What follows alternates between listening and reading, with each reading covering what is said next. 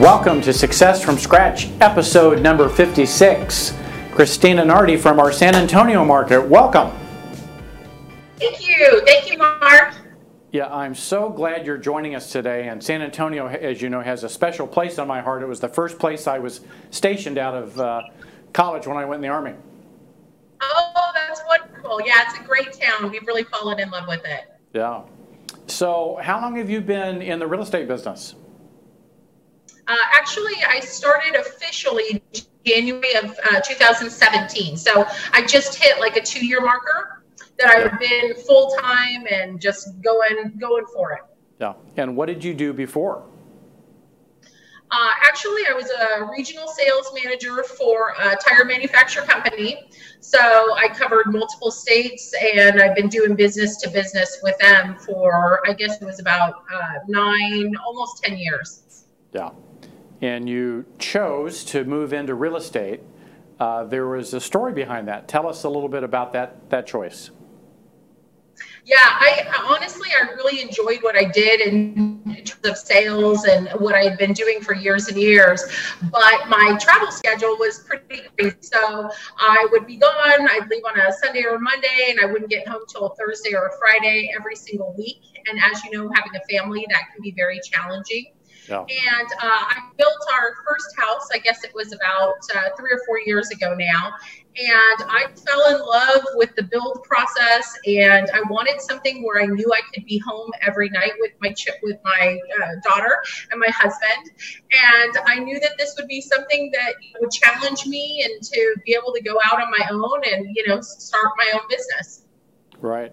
So hard work is not foreign to you, because to achieve that success in your prior career, you had to work hard. But has this been easy? Definitely not. I would say that it's by far one of the hardest things I've had to do from a career perspective, especially I came from a corporate background where, you know, although I was commissioned, I also had a salary base. Right. So no matter what would happen, if I was starting a new region or a new territory, I would still have income in. So this transition real estate has really been very eye-opening, and it's really challenged me from a career perspective to really learn how to budget on the back end of things and, you know, starting your business and where your dollars are going to be best spent. And then, of course, the revenue generating part of it. So it's been challenging, super rewarding, though. My second year was fantastic, and I couldn't be more happy with how it went. Yeah.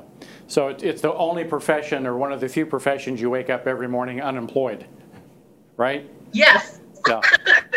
And so every day is a challenge, because there isn't a salary or a base income or a safety net, so to speak. You have to create that safety net for yourself. What's been the hardest obstacle you've had to overcome?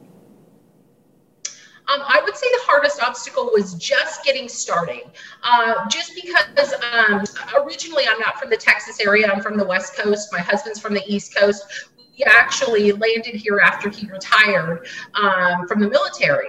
And so we didn't have a huge sphere of influence in this area. We knew, you know, some family and some friends, but it's not as big as living in an area all your life. So I would say that was something that was the most challenging, and to be persistent with the people you meet, and to constantly be networking and to better your business. Yeah. What's been the most rewarding for you so far? I would definitely say flexibility of it all. Coming from a background where I would literally be removed from my family for, you know, on average 4 days a week, and not having, you know, not being able to go to my daughter's swim lessons or, you know, team games or stuff, because I'd be out and about. That's been the most rewarding side of it. I also love the build aspect of real estate. That's one of the areas that I really focus on, is new builds. And I love the duration of time which you work with your clients and building that relationship. And really, you're brought into this process of just a very emotional purchase, and you become very close to those clients too. And I love that part of it as well. Yeah, exciting. And from the reviews we see, we know they love you too. So congratulations on that. Thank you. What distinguishes your customer service from other agents? Well, I really feel like I like to say, like, I'm more of a boutique style realtor, in the fact that as I go through the process with my clients, I tell them I'm going to be not only their realtor, but I'm also going to be their accountant. I'm going to keep them accountable for the budget that they set forth on, and really kind of push them through that process. I like to talk about, like, the value proposition of what I can bring to my clients through the build process, you know, even if it's a quick, you know, 2-week close, whatever it is, I'm going to be side by side with them through that process. Yeah, awesome. And what about prospecting and client attraction? What are your most successful strategies for building your pipeline and having enough clients to work with? Honestly, where I began, and it was something that you definitely have to be in it for the long game on, is the new builds. That's what I was good with. I was good with business to business sales, and so that's where I focused on. I basically marketed the heck out of builders that were around my area, because I knew that if I was going to be with clients, I'm going to be with them anywhere from, you know, 5 to 9 months or possibly 12 months. So I wanted something that was going to be easily accessible for me, and then where I chose the demographic that was like a second or third home to the families, because I was, my goal was to get the sales on the back end as well. So if they have a first-time home they purchased, and this is a second home for them, my goal was to modelers that were in that echelon, so that I could get both sides of the business in doing so. Excellent. What I love is you've picked a niche and a specialty that you're driving, versus being a generalist. We know specialists win, and generalists many times don't. So congratulations on that. Thank you.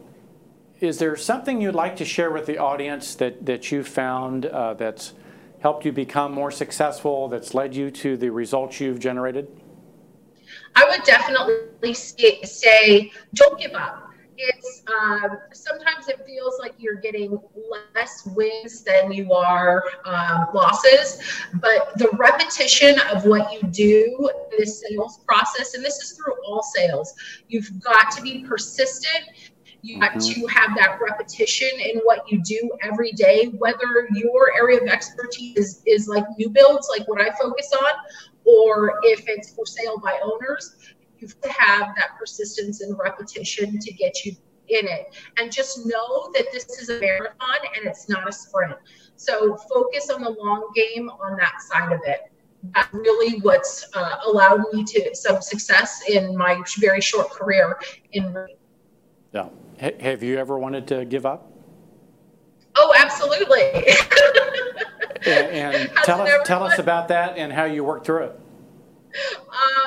I think sometimes you get a lot of no's, or things don't go in the right direction. People, you know, it's a big purchase. Maybe it's a $400,000 if it's someone spending on a home. And you have to remember that it's not personal, it's business, right? And those are the people that are in it. And I think that that's where it can become frustrating.